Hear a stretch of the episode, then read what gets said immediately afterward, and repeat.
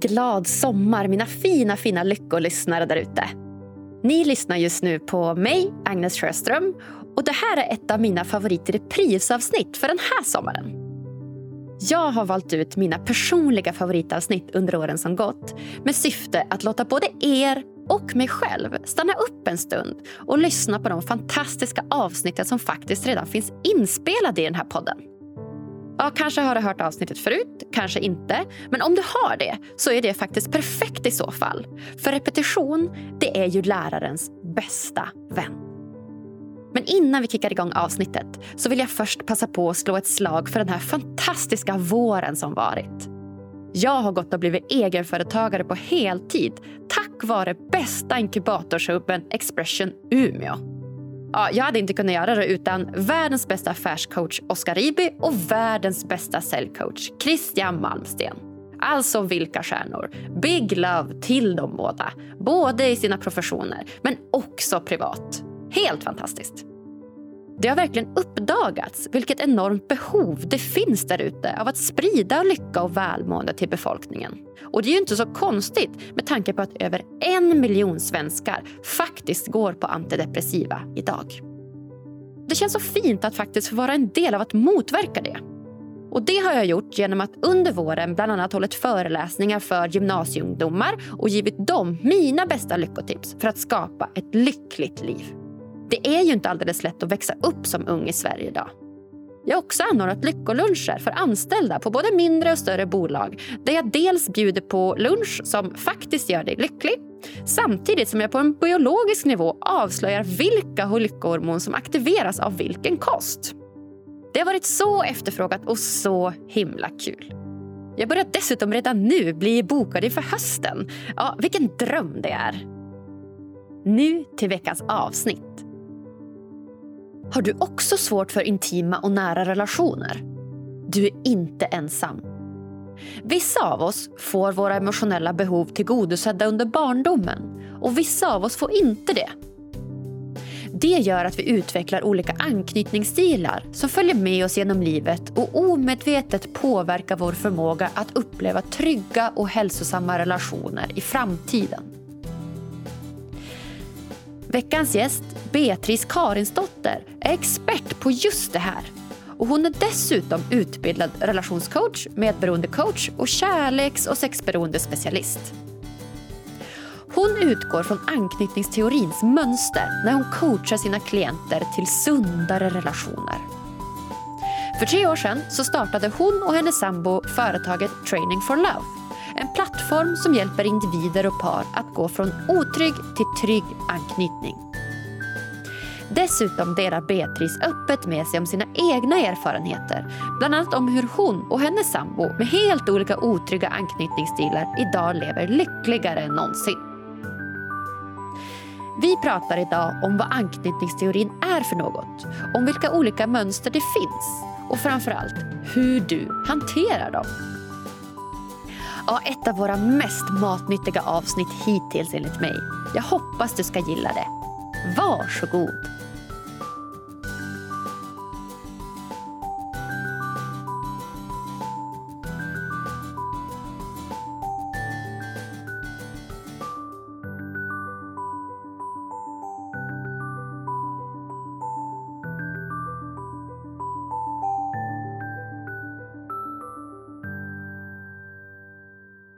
Welcome, welcome to the Happiness Podcast, Beatrice Karinsdotter! Det är en lycka att få vara här. Verkligen. Vilken underbar podd. Jag bara älskar den här podden. Ja, gör du det? Älskar den här podden? Den är så viktig, tycker jag. Oh. Kombinationen som ni har lyckats med, med viktiga, allvarliga ämnen på ett lättsamt sätt. Det, det är precis vad vi behöver idag. Ja, vad kul! Tack snälla Bea. Det är ju egentligen precis det som är målet med den här podden skulle jag säga. Att ta upp svåra ämnen men att kunna vinkla det på ett positivt sätt och se så här, all right, vad kan vi göra åt de här svåra utmanande sakerna och situationerna i livet och eh, ja, men då på så sätt uppnå lite mer lycka i vardagen. Perfekt, du har lyckats. Ja, tack snälla Bea, vad härligt. Och Vilket härligt eh, engelskt intro du fick här av mig. Welcome, welcome.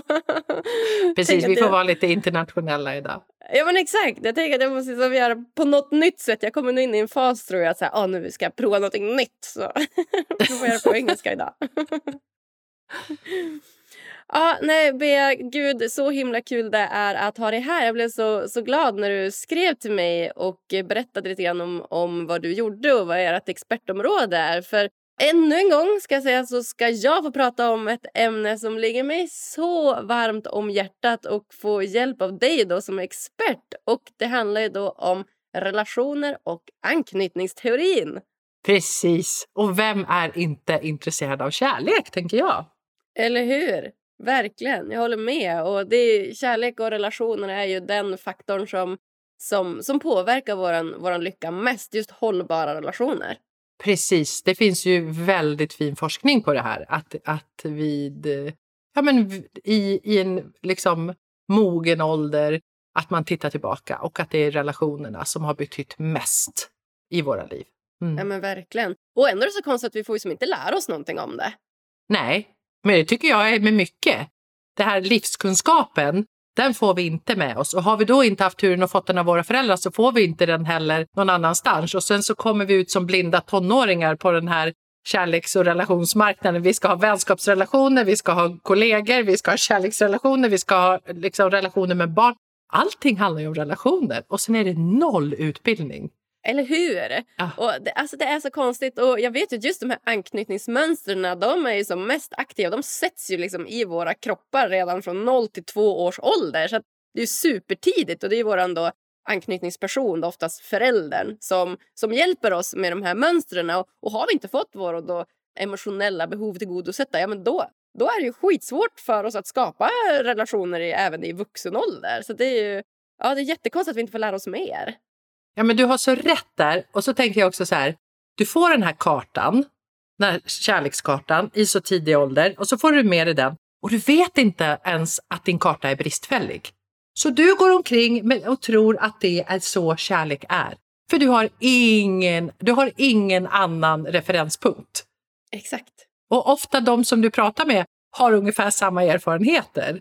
För det är så det funkar. Vi dras ju till de som ungefär har samma erfarenheter och så bara delar vi där. Och så vet vi inte, oj, det finns en hel värld bortom min lilla kartbild. Eller hur? Och så tittar vi på andra också och bara, jaha, nej men den här personen eh, nog, kanske någon trygg anknytning. Ja, men, ja, du hittar kärleken så himla lätt och du lyckas ha dina relationer och så själv står man där och du vet eh, superotrygg anknytning och kanske livrädd för den här kärleken och intimiteten även fast man längtar efter. Så det blir så otroligt kontraproduktivt. Ja, men precis. Och så ber vi också om råd, vilket är jättefint att vi kan göra det med våra vänner.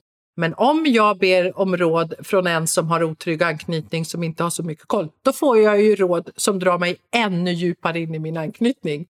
Så det är liksom, ja men vi behöver prata mer om det här. Det är jättefint ja. att ni tar upp det. Ja, men alltså jag håller helt med dig. Och det, jag kommer ihåg första gången jag kom i kontakt med den här eh, teorin. Det var när jag precis hade börjat läsa en grundkurs i, i psykologi. Och egentligen så var mitt mål var att läsa psykologi. Det var att kunna bli, utveckla mitt tidigare företag som jag hade inom hästnäringen och bli mental coach. För jag tycker då att den här pedagogiken som jag hade, jag är ju ridlärare och har ju massa liksom, olika pedagogiska bakgrunder.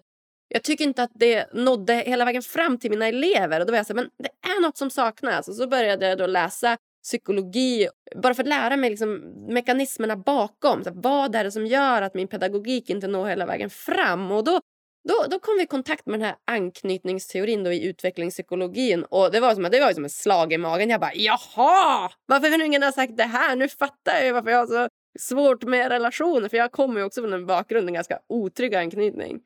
Ja, men jag, jag, jag fick ju till med det, inte genom en utbildning utan en bok. Och det var också så här som att dra upp en rullgardin och bara Va? Varför, varför, varför, varför visste jag inte det här för? Det var ju liksom, det är så självklart och ganska enkel teori. Så. Och sen så gav den mig en mycket större kartbild och ett mycket större liv. Mm. Och mycket kärleksrikare liv. Precis, för att när vi, när vi kan göra liksom relationer från en trygg eh, plats i oss så expanderar våra liv. Vi blir mer kreativa, lyckligare. Vi når våra drömmar i större utsträckning. Vi mår bättre. Alltså all forskning visar på att det är som ett lyckopiller det här. Att kunna, att veta hur vi går mot en trygg anknytning i våra liv. Verkligen. Ja. Och jag är så spänd på att höra mer. För jag tycker oftast att så pratar man också om att man kan veta vad, det, vad teorin är. Alltså vi kan ju rabbla upp vad det är och vi ska strax gå in på det. Men jag blir så spänd också på att höra så här, vad kan vi göra åt det. Du vet, de olika anknytningsmönstren. Så att, ja, jag är så taggad på det här, på det här avsnittet. Och jag vet att vi har pratat om just anknytning tidigare i podden då, bland annat tillsammans med sexologen och terapeuten Malin Drevstam som är också väldigt, väldigt kunnig på ämnet. Och, och det avsnittet är det som faktiskt toppar våra listor förra året på mest antal lyssnare. Så man märker att det här är verkligen någonting som lyssnarna är intresserade av. Jag är superintresserad av det. Så att, ja, det ska bli superintressant att, att få ta del av din kunskap här, Bea. Så jag tänker att vi, vi börjar från början. Vad, vad är anknytningsteorin och vad innebär den? Anknytningsteorin, nu är det förenklat, se det som din kärlekskarta. Den kartan som du får med dig från din barndom in och som påverkar alla dina relationer tills du uh, går i graven. Så, så viktig är den här kartan. Och anknytningen handlar om en känslomässig anknytning så när ett barn växer upp, om vi säger att den växer upp med sina föräldrar då, för att det ska vara enkelt, så behöver barnet bli känslomässigt mött. Inte bara få allting praktiskt liksom, för att det ska vara tryggt, utan den behöver en känslomässig kontakt med sina föräldrar för att den här kartan ska bli hel. Och det handlar egentligen anknytning om. Och det finns ju olika former av anknytning. Vissa har fått med sig en hel kartbild. Då har man trygg anknytning. För oss andra, till exempel mig själv, då saknas ganska stora bitar av den här eh, kartan. Vilket gör att jag får en bristfällig karta som jag tar med mig genom livet. Och jag blir otrygg i kärlek och relationer. Ungefär hälften av, av alla människor är det. Just det. Så att hälften är trygga, hälften är otrygga ungefär? Ungefär. Det, det är lite, man pratar mellan 50 och 60 procent. Det där varierar lite i olika länder och sådär. Men här i Sverige ja, men räknar vi ungefär 50 procent. Just det. Ja, alltså himla bra information. Så att då kan man säga att barn som utvecklar då otrygg anknytning de saknar den här emotionella kompassen. Då. Så att man har kanske fått allt det praktiska som du sa då i form av skjuts och i form av läxhjälp och i form av pengar och i form av träningar och så vidare. och så vidare. Men är det just då den här emotionella biten som fattas? Ja, men precis. Tänk om jag delar upp det så här. Det finns en yttre värld. Skjutsa, hämta, läxor, busskort, fritidsintressen och så vidare. Jättebra. Det här funkar bra i de flesta familjer. Sen har vi en inre värld. Känslor, behov, du vet massa saker som händer i vår inre värld. Och får vi då inte någon som kan hjälpa oss att öppna den dörren och förstå den så, så blir det här svårt, för vi saknar ett språk sen när vi går genom livet. Vi har svårt att uttrycka känslor, behov, sätta gränser och berätta vad vi vill och inte. Och om våra föräldrar inte har funnits där, när jag till exempel var ledsen, så börjar jag som barn också tänka att jag inte är älskvärd. Jag borde vara på ett annat sätt. För mamma och pappa är där när jag är så här, och, men inte så här. Hela jag får inte plats. Och så börjar vi liksom att anpassa oss för kärlek i relationer. Ja, just det. Ja, gud så himla bra beskrivet. Och jag tänkte att vi ska grotta ner oss lite grann i de här olika mönstren. Som vi ser. Det finns ju trygg anknytning och så finns det lite olika typer av otrygga anknytningar. Kan du inte berätta lite grann om vardera anknytning och vad, vad de innebär? Ja, vi kan börja med trygg då. Mm. Med trygg anknytning då har du fått det här av dina föräldrar. Om du är ledsen så kanske föräldern har gått och sagt så här. Jaha, hej, är du ledsen? Förstår du? Du, du? du har ett behov, det är därför ett barn är ledset. Och så får man det behovet tillgodosett. Det kan vara en kram, det kan vara att barnet behöver sova, den behöver lära sig förstå. Jag har en känsla, det är förknippat med ett behov och jag får det tillgodosett och nu mår jag bra. Det är tryggt. Så. Mamma och pappa ser mig när jag är arg, när jag är glad, när jag är ledsen. Jag får vara hela jag här. Jag lär mig då att jag är älskvärd. Det finns liksom en trygg person, går inte omkring och tror att den måste vara på ett visst sätt för att bli älskad. Den är ju eh, älskad. Det vore skönt. Som den är. den är det vore skönt att känna så. Och därför har den också väldigt lätt att gå in och vara i närhet i relationer. Känslomässig närhet och liksom att, att prata om sig själv och öppna den här inre världen och dela den med en annan människa. Så det är väl liksom lite kort om hur en trygg anknytning ser ut. Och sen har vi ungefär 50 procent som har otrygg anknytning. Och då så har vi två kategorier. Vi har undvikande och vi har ambivalent. Jag kan börja med, med ambivalent. Jag, är ambiv jag har ambivalent anknytning med mig i bagaget. Det är barn där föräldrarna inte har varit konsekventa i att möta barnet. Det betyder att ibland fick jag Eh, mina behov tillgodosedda, alltså mina känslomässiga behov tillgodosedda av mina föräldrar, ibland inte. Det var på deras villkor. Jag har jättefina föräldrar, men de var ofta upptagna och de jobbade och gjorde karriär och det var liksom så, så inte nu. Så det innebär att, att som ambivalent så hela tiden måste jag vara alert, jag måste vara med. När finns den känslomässiga kontakten där?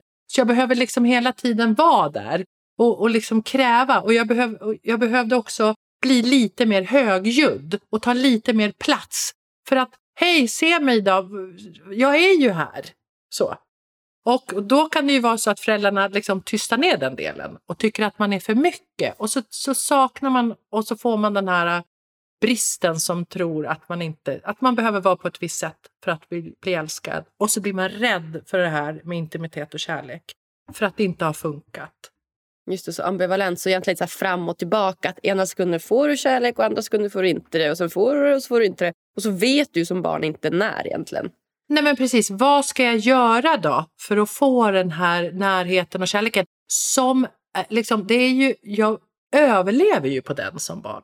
Mm. Det handlar ju om liv och död. Mm. Så viktigt är det här. Mm. Precis, det är en överlevnadsstrategi. För om inte du finns där för mig så kommer jag att dö. För det är det man gör som barn. Ja. Och sen så tar vi med oss det här såret då, in i, vuxen, i vuxenlivet. Just det. Mm. Och sen har vi den undvikande.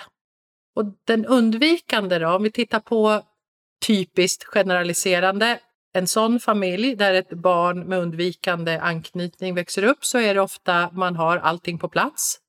Men när barnet visar känslor så ökar distansen mellan föräldern och barnet. Inte så att den kanske blir bestraffad, men jag får inte uppmärksamhet och kärlek när jag är emotionell, när jag visar känslor. Därför lär sig barnet att så här, aha, jag ska inte visa någonting. För då får jag närhet. Då får jag sitta i knä. Då får jag vara med. Om jag är duktig och lugn och liksom så. Då, då är jag en del av familjen. Men när jag blir arg eller ledsen eller så, då ökar distansen och det är farligt. Så därför drar jag mig undan. Jag blir undvikande som en strategi för att få närhet och kärlek. Och det är viktigt att, att, förstå det, att den undvikande också längtar efter närhet och det är dens sätt att försöka få det. Mm. Ja, men exakt. Ja, men så himla bra beskrivet. Och, och jag är som du, jag känner igen mig 100 procent. Jag är också, kommer från en ganska otrygg familj och på utsidan var ju allt bra. Det var ju, jag fick ju häst och de betalade för det. Och de skjutsade mig och hästen på alla tävlingar genom hela Sverige. Och du vet, det var ja, men, inga problem att ta sig till skolan. Alltså alla de här liksom, praktiska sakerna. Det, var, det, satt på sin, det satt på sin plats. Och, och jag fick också höra att du är så bortskämd, du får ju allting. Du får ju allting. Hur kan du vara ledsen? Och du, det är inte rätt för dig att vara ledsen nu för du har ju allting. du vet. Och, och jag, jag kände verkligen hur jag saknade den här emotionella kontakten. Någon som hörde mig, någon som såg mig och mina behov. Att så här, Ja, men jag, jag behöver en, en, en, kram idag. Jag behöver inte bli skjutsad eller omhändertagen på ett praktiskt sätt. Utan jag behöver min, min mammas och pappas kärlek. Och Det gjorde att jag också kände igen mig typiskt i den här ambivalenta eh, anknytningsstilen. Att jag, ena dagen fick jag väldigt mycket kärlek, andra dagen fick jag inte det. Ena dagen fick jag mycket kärlek, andra dagen fick jag inte det. För Det speglade någonstans hur mina föräldrar betedde sig gentemot mig. Och jag kommer ihåg också sen nu när jag tittar tillbaka i backspegeln så kan jag också känna igen mig att så här, ah, jag var väldigt ambivalent. Men sen under årens gång så var det så jobbigt att jag alltid var tvungen att vara den här alert, alert, alltid behöva känna efter att när får jag kärlek, när får jag inte kärlek? Och då utvecklade jag en mer undvikande anknytningsstil för att det var ju lättare att då bara totalt ta avstånd för då hade jag liksom en strategi att välja mellan. Och det är klart att det funkade ju inte heller då. Men men, men jag känner igen mig så mycket i båda de här stilarna. Och, och det, nu ska jag säga att på senare år, då, de sista åren, så har jag då lärt mig att träna på de här olika stilarna på olika sätt för, för att bli mer trygg. Men, men shit, vilken energi det har tagit genom livet. Ja, men precis. Bra att du säger det. Det tar sån fruktansvärt med energi. Det är som att liksom ha ett läckande såll hela tiden när vi har en, en relation, om det är med en vän eller med en partner, så ska ju den ge energi. Vi ska ju bli större och få ett större liv och bli, liksom, få tillgång till mer lycka och, och så vidare. Men de flesta med otrygg anknytning liksom blir dränerade i sina relationer och det är ett tecken på att man dansar en dans som inte är hälsosam. Ja men verkligen. Ja men så himla bra beskrivet Bea. Jag tror att de flesta av lyssnarna kan hänga med, hänga med på den här beskrivningen. Och, ja, som jag förstår så hade ju varken du eller din pojkvän förmågan att vara djupt intima och närvarande i kärlek när ni, när ni träffades. Och ni upplevde båda svårigheter med kärleksrelationer och har aktivt fått träna på att våga stå kvar i kärlek när rädslan just skriker gå, spring, lämna, spring härifrån. Så kan du inte berätta lite mer om, om dig och din pojkväns relation? Du säger att du har ambivalent anknytning. Stod han väldigt trygg i det då? Eller hur såg relationen Nej, ut? han är ju undvikande. Han är undvikande! perfect han match! är undvikande, det är perfect match. Och ofta så är det så att vi som har otrygg anknytning, vi träffar varandra. Och det är ju också för att när en person med trygg anknytning, vi möter en sån, så blir det lite för, för eh, för mycket för oss. Nej, usch, nej, nej, nej, nej. Och så hittar vi på alla möjliga anledningar till varför vi inte ska vara där. För grunden i anknytning, det är att vi är rädd för intimitet och närhet. Vi använder omedvetet alla våra strategier för att undvika det. Så om det kommer någon trygg då som är jätte där med närhet och så, då bara nej, nej, nej, usch vad du är på. Liksom, det blir för mycket. Vi måste ha någon som vi kan jaga hela tiden. Så vi känner igen det ifrån vår barndom. Och sen så passar vi som handen i handsken, precis som jag och min partner eh, gjorde. Och vi har ju varit ett par i sju år nu. Och vi har gjort den här resan i sju år. Vi har gjort den från första dagen när, när vi blev tillsammans. Det var liksom så vi blev tillsammans. Fast vi visste inte då att det hade med anknytning att göra.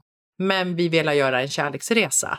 Så här, okej, okay, vi, vi var kompisar innan och vi kände varandra väl, vi hade superroligt tillsammans och så. Och, och då hade jag någonstans fattat att jag valde partners som inte var tillgängliga för mig genom livet. Jag kunde se det mönstret redan då. Så då så sa jag så här, men du Theo, ska inte du och jag bli ett par då? för vi är ju så himla goda vänner och du finns ju där för mig och liksom sådär. Och vi, vi gillar ju det här med, med, med eh, att utvecklas som människor och sådär. Och han bara, ja okej, okay, det, det blir vi. Så, så, var, så enkelt var det ganska liksom så här, okej, okay, ja men det är faktiskt en bra idé att vi då börjar träna på det här med kärlek tillsammans. Men vi visste ju inte att vår anknytning skulle kicka igång när vi blev ett par, för den hade ju inte kickat igång när vi var vänner. Så det tog ju bara några månader när vi hade övergått från vänskap till, till en romantisk kärleksrelation så börjar ju den här äh, ambivalenta undvikande dansen, katt och råtta-leken, liksom, emellan oss. Och vi fattade inte vad som hände. För vi hade ju varit kompisar i två år. Där hade vi ju aldrig haft något sånt. Va? Vad är det som händer? Varför helt plötsligt så börjar jag bli dränerad och tappa energi och jag blir mindre glad och jag fattar ingenting och vi börjar bråka. Vi hade väl aldrig bråkat under våra två år som vänner.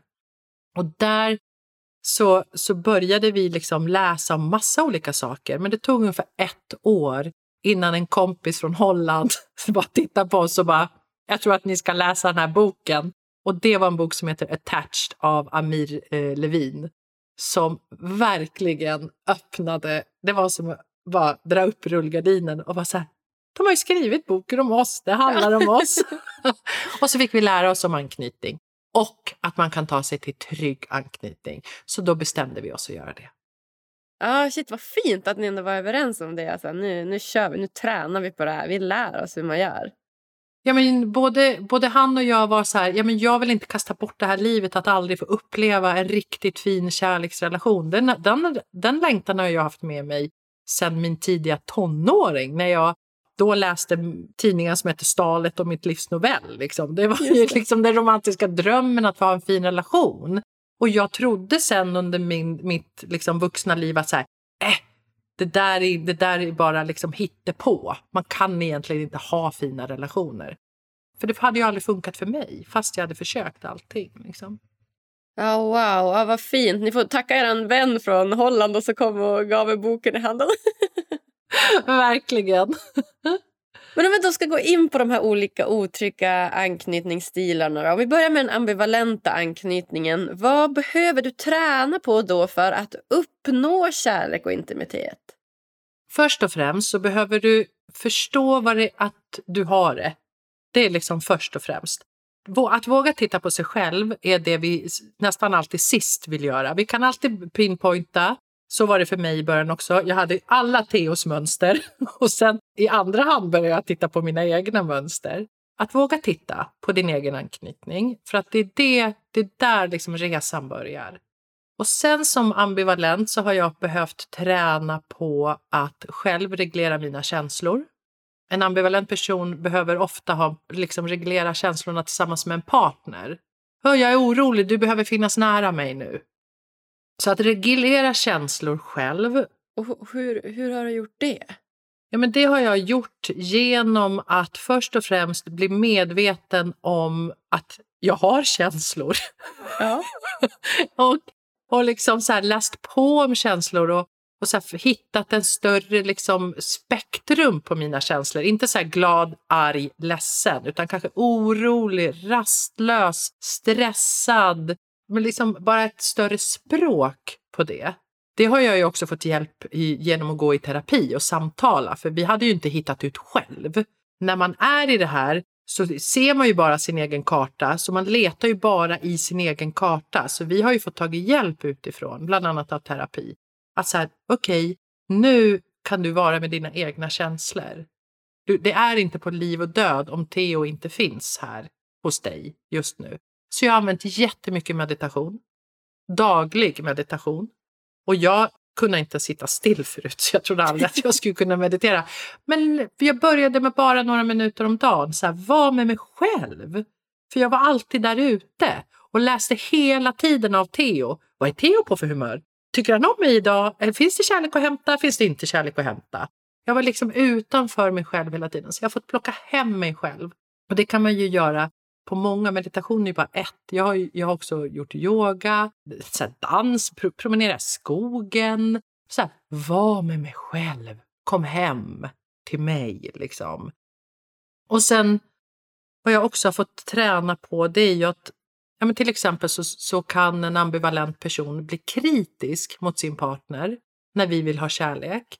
Och kritik, vad gör det med oss människor? Jo, det stöter ju bort så jag har liksom så fått lära mig vad är det som funkar och inte. Att vara sårbar. Jag får träna jättemycket på sårbarhet. Och istället för att säga så här, jaha, måste du titta på tv ikväll också? Säga, gud vad jag längtar efter dig. Just det. Ja. Oh, alltså, förstår du, ändra, träna på att ändra mitt språk. Så att det blir tillgängligt. För att om jag kommer till Theo och säger så här, jaha, är det, är det, tittar du på den här filmen i, idag igen? Mm. Det enda han kan gå till liksom i sin undvikande det är att börja undvika mig. Och ju mer han undviker mig, desto mer är jag på honom. Så att jag har ju behövt träna på, på det där också. Det är det här vi tränar med, med våra par som är utbildade i det här också. Lär dig ditt eget och sen börjar du göra tvärtom och börja kommunicera och vara i sårbarhet. Och det är ju skitläskigt. Vadå sårbarhet? Jag kan ju inte visa vem jag är innerst inne, då kommer ju du lämna mig. Ja. Så var ju min tanke från början. Ja, men exakt. Ah, shit, vad, så himla modigt. Det märks att det är ett, eh, ett hästjobb. Det kan man verkligen säga. Att eh, börja öppna sig och våga vara sårbar, det är, det är ju ganska stort jobb bara det. Men det jag tänker på då när det kommer till det här med att man ska göra tvärtom. Som du säger, alltså, den första reaktionen för dig det kanske var så här, varför tittar du på tv igen? Och då istället hela tiden behöva vara medveten och så här, all right, nu är jag, blir jag kritisk igen, det är min anknytning som kickar in, jag behöver be om kärlek. När går liksom gränsen i form av så här, men tänk om han då tittar på tv varje kväll. Han tittar på det och du får aldrig kärlek utan han prioriterar den mycket mer än dig. Vart går gränsen i form av att så här, säga ifrån och vart går gränsen i form av att visa sig sårbar? För att någonstans kan jag tycka att, så här, ja, men säg att han skulle titta på tv varje kväll och du ska fortsätta så här, men jag längtar så mycket efter dig. Och han bara tittar på tv, tittar på tv, tittar på tv. Hur, hur vet man vart gränsen går? När ska man lyssna på sin anknytning och när ska man lyssna på sig själv eller något annat? Liksom? Ja, men det är superbra fråga. Men du får ju inte en människa att vilja gå närmare dig när du är kritisk. Nej. Inte någon. Inte Nej. din mamma, kollega, vän, partner. Ingen vill vara nära en person som är kritisk. Bara där att, att liksom ändra på det. Men det svåra i det här, det är att inte tro på sina tankar. Det, här, det där är en stor grej som vi behöver liksom träna på. Och om min tanke, om Theo kommer hem från jobbet till exempel och är liksom mm, upptagen och inte så närvarande och så vidare. Från min ambivalenta anknytning så läser jag av honom och så tror jag att det är något fel på mig. Mm. Jaha, okej. Okay. Så då när, när, den säger, när, när den rösten säger så här, jaha, vad har jag nu gjort? Är det något fel?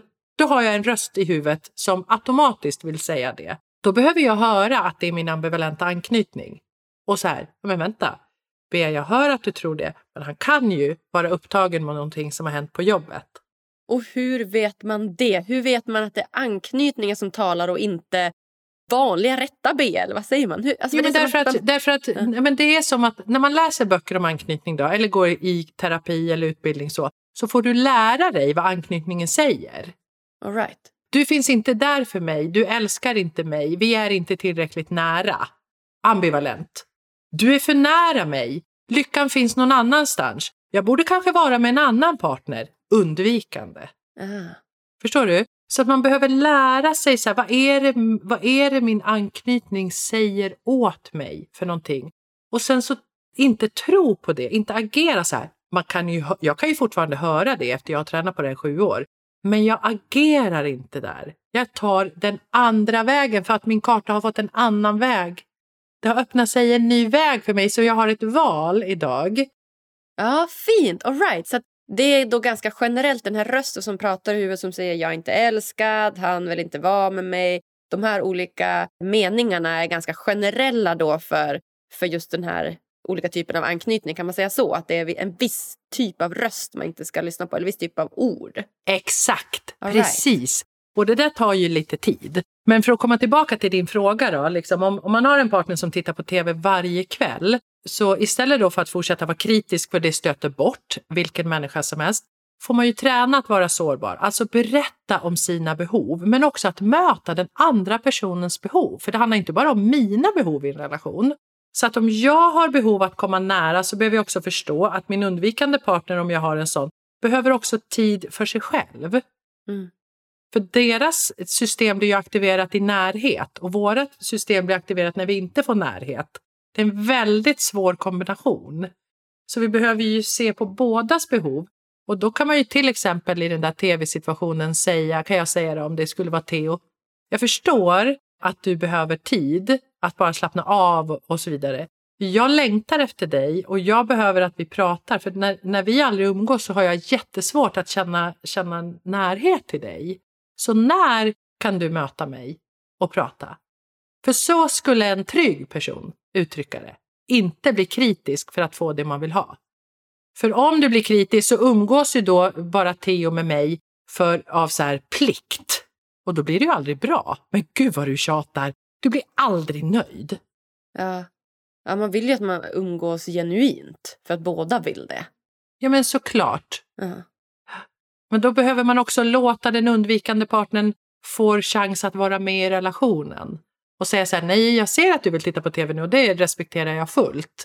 och, och jag känner att vi behöver prata för, för närheten i relationen. När, när kan du prata med mig? Eller när kan vi gosa? Eller vad man nu vill göra. Just det. Ja, men så himla bra. Så att, eh, då om man är mer lagd åt det ambivalenta hållet då, som, som kanske du och jag och jag var till en början så hjälper det då med meditation, med yoga, att umgås mer med sig själv och då också lära sig känna igen de här kritiska rösterna i huvudet som, som säger han älskar mig inte, han vill inte vara med mig, han gör någonting annat. Kan man säga så? Precis. Ta ett djupt andetag istället för att gå till attack när, när du tror att det är fara. Och om vi då ska göra det ännu tydligare för lyssnarna, de här olika liksom, kritiska meningarna i huvudet, vilka kan det vara? Om vi rabblar upp några. Ja, men det kan vara att eh, du har aldrig tid med mig. Du ser mig inte. Jag är inte viktig för dig. Alltså allt egentligen som har med du älskar inte mig att göra. De, de tankarna. Och det är ju ofta förknippat också, för när vi går in i de tankarna så går vi ju in i vårt hotsystem. Och där blir vi ju rädda och tittar mycket mer efter fara hela tiden. För faran är ju, du kommer lämna mig, du kommer lämna mig. Så, så se upp för ord som aldrig, alltid. Du vill aldrig prata med mig. Du ska alltid titta på tv, för det är oftast inte sant. Ja, men Jättebra, jättebra eh, början tror jag många känner igen sig i. Om, eh, om vi går över då till den undvikande eh, personen då, som har undvikande anknytning. Vad, vad behöver den träna på för att uppnå kärlek? Den undvikande anknytningen är ju den som vill vända sig bort från relationen. Och det är en strategi för att få närhet. Det behöver man förstå. För att en undvikande är ju väldigt omedveten om det här, precis som vi oftast alla, alla är, liksom, om vår anknytning. Så den tror, jag mår bättre själv. Nej!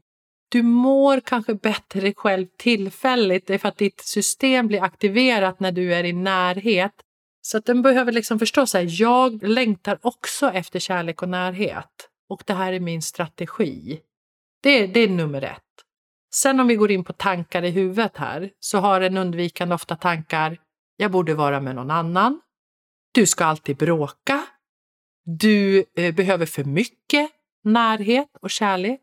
Jag behöver få vara själv. Gud vad du är besvärlig. Jag är bättre än vad du är. Förstår du? Massa sådana liksom försvarsmekanismer i huvudet. Ja, det här är så spännande. Det här är också jag. Ja, det här är jag på äldre dagar. Ambivalent som ung och undvikande som gammal. Men nu är jag lite tryggare måste jag säga. Men jag känner igen mig så mycket. Ja, men precis. Och då så är det så här, men om jag då går nära min partner som har en undvikande och hans system blir aktiverat och tänker nej, jag kan nog inte vara i den här relationen för nu börjar det hetta till. Nu börjar våra inre världar öppnas för varandra, så nu måste jag fly. Så behöver ju den personen så här, oh, okej, okay, är det verkligen eh, livshotande för mig att, att säga vad jag tycker och tänker och känner?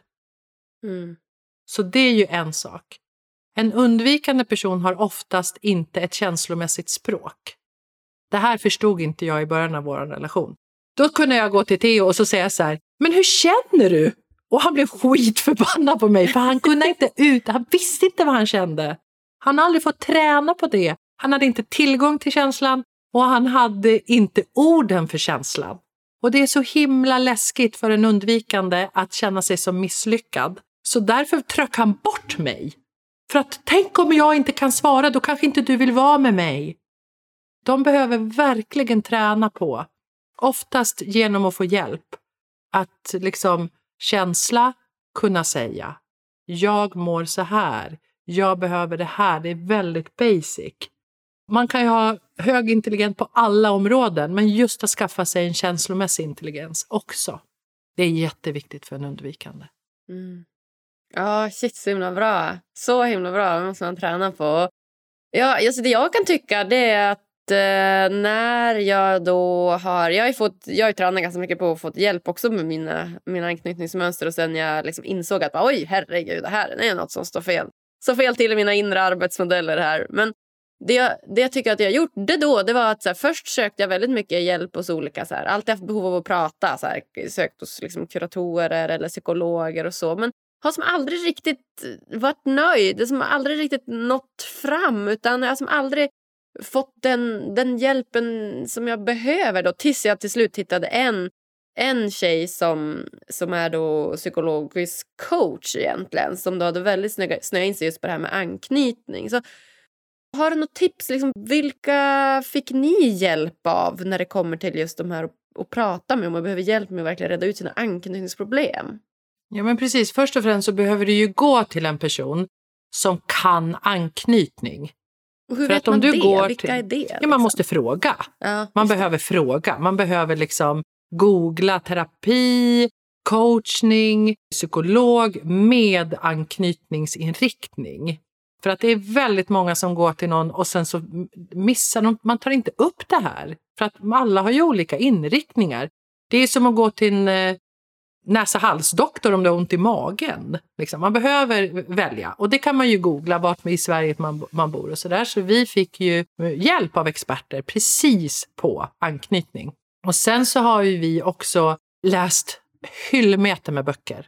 Skaffa den kunskapen så att du börjar fatta det här så vi har ju utbildat oss själva. Bara kolla på Youtube, läst alla böcker, läst forskning om det här, pratat med människor som kan och så vidare. Och det vi gjorde för några år sedan, det var att vi träffade ett par i eh, Los Angeles. Det är ett eh, homosexuellt par, de är över 60 år och de har gjort den här resan redan. Och vi frågade om de ville bli våra mentorer. Så då pra vi pratar med dem fortfarande en gång i veckan, varje söndag klockan sex till sju.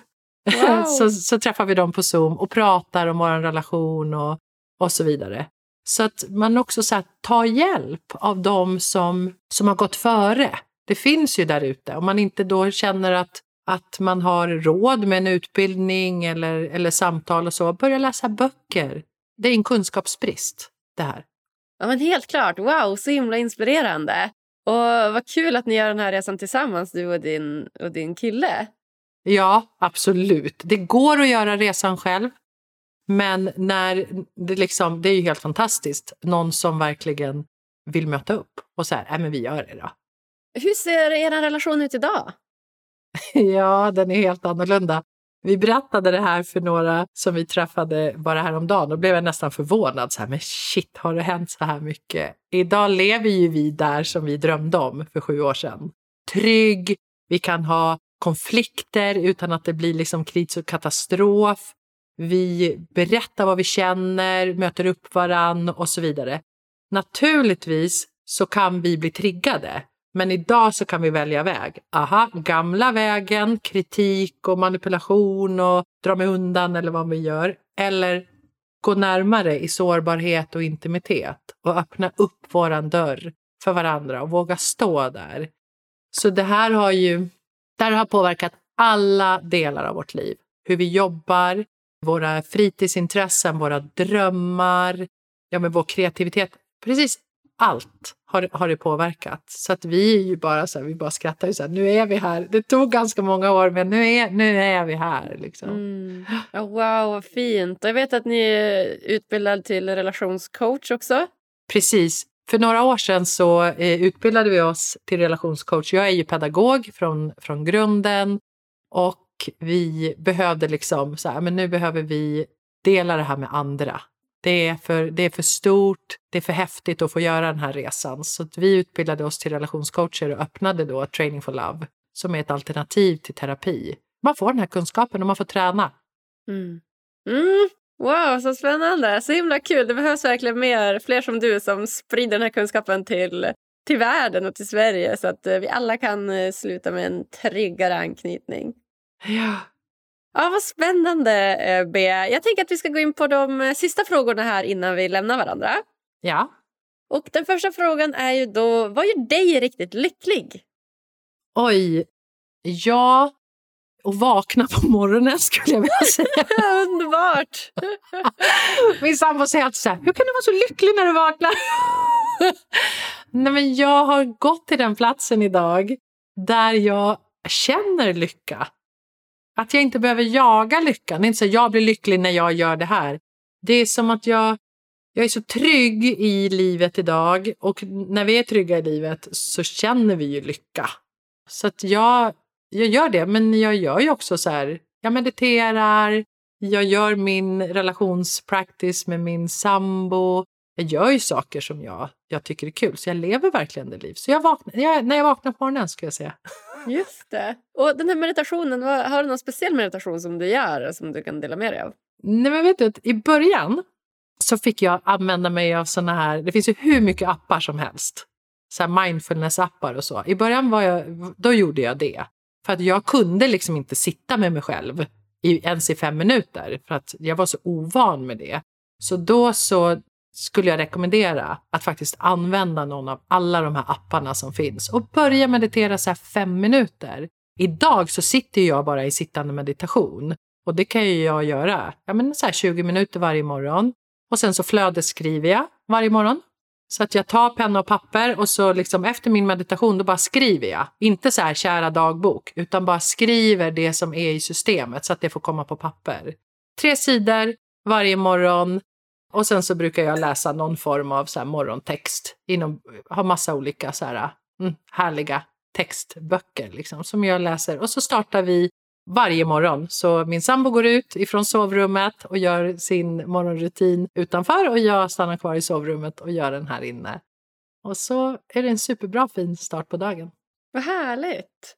Gud vad mysigt. Och den här, eh, vad sa du mer? Du sa meditation, sa du någonting med couple trainingen? Alltså, vi var ja, men alltså vår relationspractice, alltså ja, relationspractice. det vi faktiskt gör varje dag, det betyder vi tränar på kommunikation fortfarande varje dag.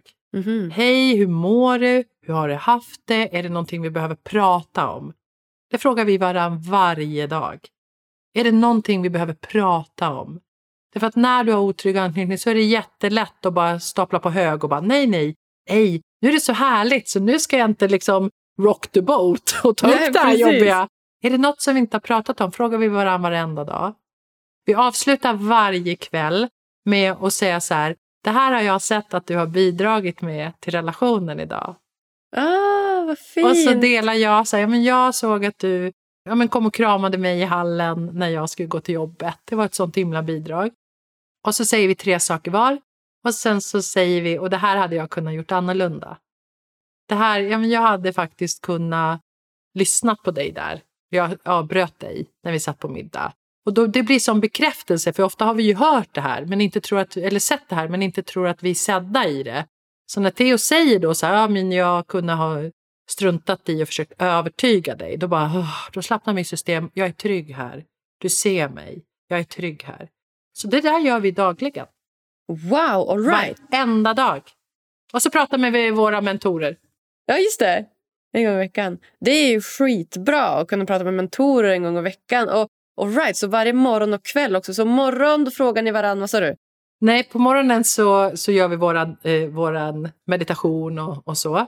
Ja. Till middagen frågar vi varandra, hur mår du? Hur har din dag varit? Är det någonting vi behöver prata om? Som vi inte vågar prata om i den här relationen just nu. Och sen innan vi går och lägger oss så berättar jag så här, det här ser jag att du har bidragit med till vår kärlek, till vår relation. Och det här skulle jag kunna ha eh, gjort annorlunda. Wow, det är ju snacka om eh, hållbar relation. Det låter ju ja. fantastiskt. Wow. Du får prova. Ja, ja men verkligen. Jag får ta med det här till min pojkvän och prova det. Jättebra. Om du fick ge lyssnarna en utmaning som de kan göra varje dag för att bli lite lyckligare, vad skulle det vara då? Då skulle jag varje dag fråga mig, har jag gjort något kärleksfullt för mig själv idag? Och så göra det. Ja, mm. exakt. Vad mm. fint. För när vi gör kärleksfulla saker för oss själva så blir vi automatiskt kärleksfulla mot andra människor. Mm. Men exakt, vi måste börja med oss själva. Exakt. Ja, så bra. Ja, men nej, om man vill komma i kontakt med dig, hur gör man då? Man eh, går in på trainingforlove.com. Man kan också följa oss på Instagram, trainingforlove. Där vi lägger ut videos och tips och så varje vecka. Där når man oss lättast. Ja, men jättebra. Är det något slutligen som du känner att du vill dela med dig av till lyssnarna som vi inte har hunnit prata om? Jag ska, kan bara så avslutningsvis säga så här. Har det här funkat för mig och Theo? Vi trodde verkligen att vi var två hopplösa fall. Då funkar det för alla. Så ha bara lite tålamod, skaffa dig kunskap och så träna. För det här är, det här är tillgängligt för alla människor. Ja, fantastiskt Bea. Jag, ja, det, det ger mig så mycket hopp. och nu, jag och min pojkvän har varit tillsammans i kanske eh, ett och ett halvt, två år någonting. Och ja, han finns ju alltid där för mig och det, det, vi har liksom inga stora problem med sådana saker så. Men, men det är klart att anknytningen kickar in emellanåt. Det gör den ju. Och det, den behöver, man behöver träna på det. Så att, eh, tack snälla för påminnelsen och tack snälla snälla du för att du kom och gästa oss här på Lyckopodden. Men tack för att jag, vi fick vara här och för det du gör.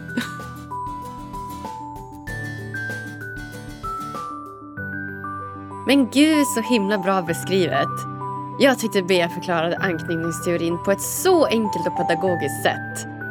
Känner du igen dig? Ja, du är inte ensam. Men nu vet du i alla fall vilka verktyg du kan använda dig av för att komma lite närmare lyckliga och sunda relationer. Så himla bra! Tycker du också om det här avsnittet? Gå i så fall gärna in på iTunes eller Podcaster och ge oss så många stjärnor som du tycker det här avsnittet förtjänar.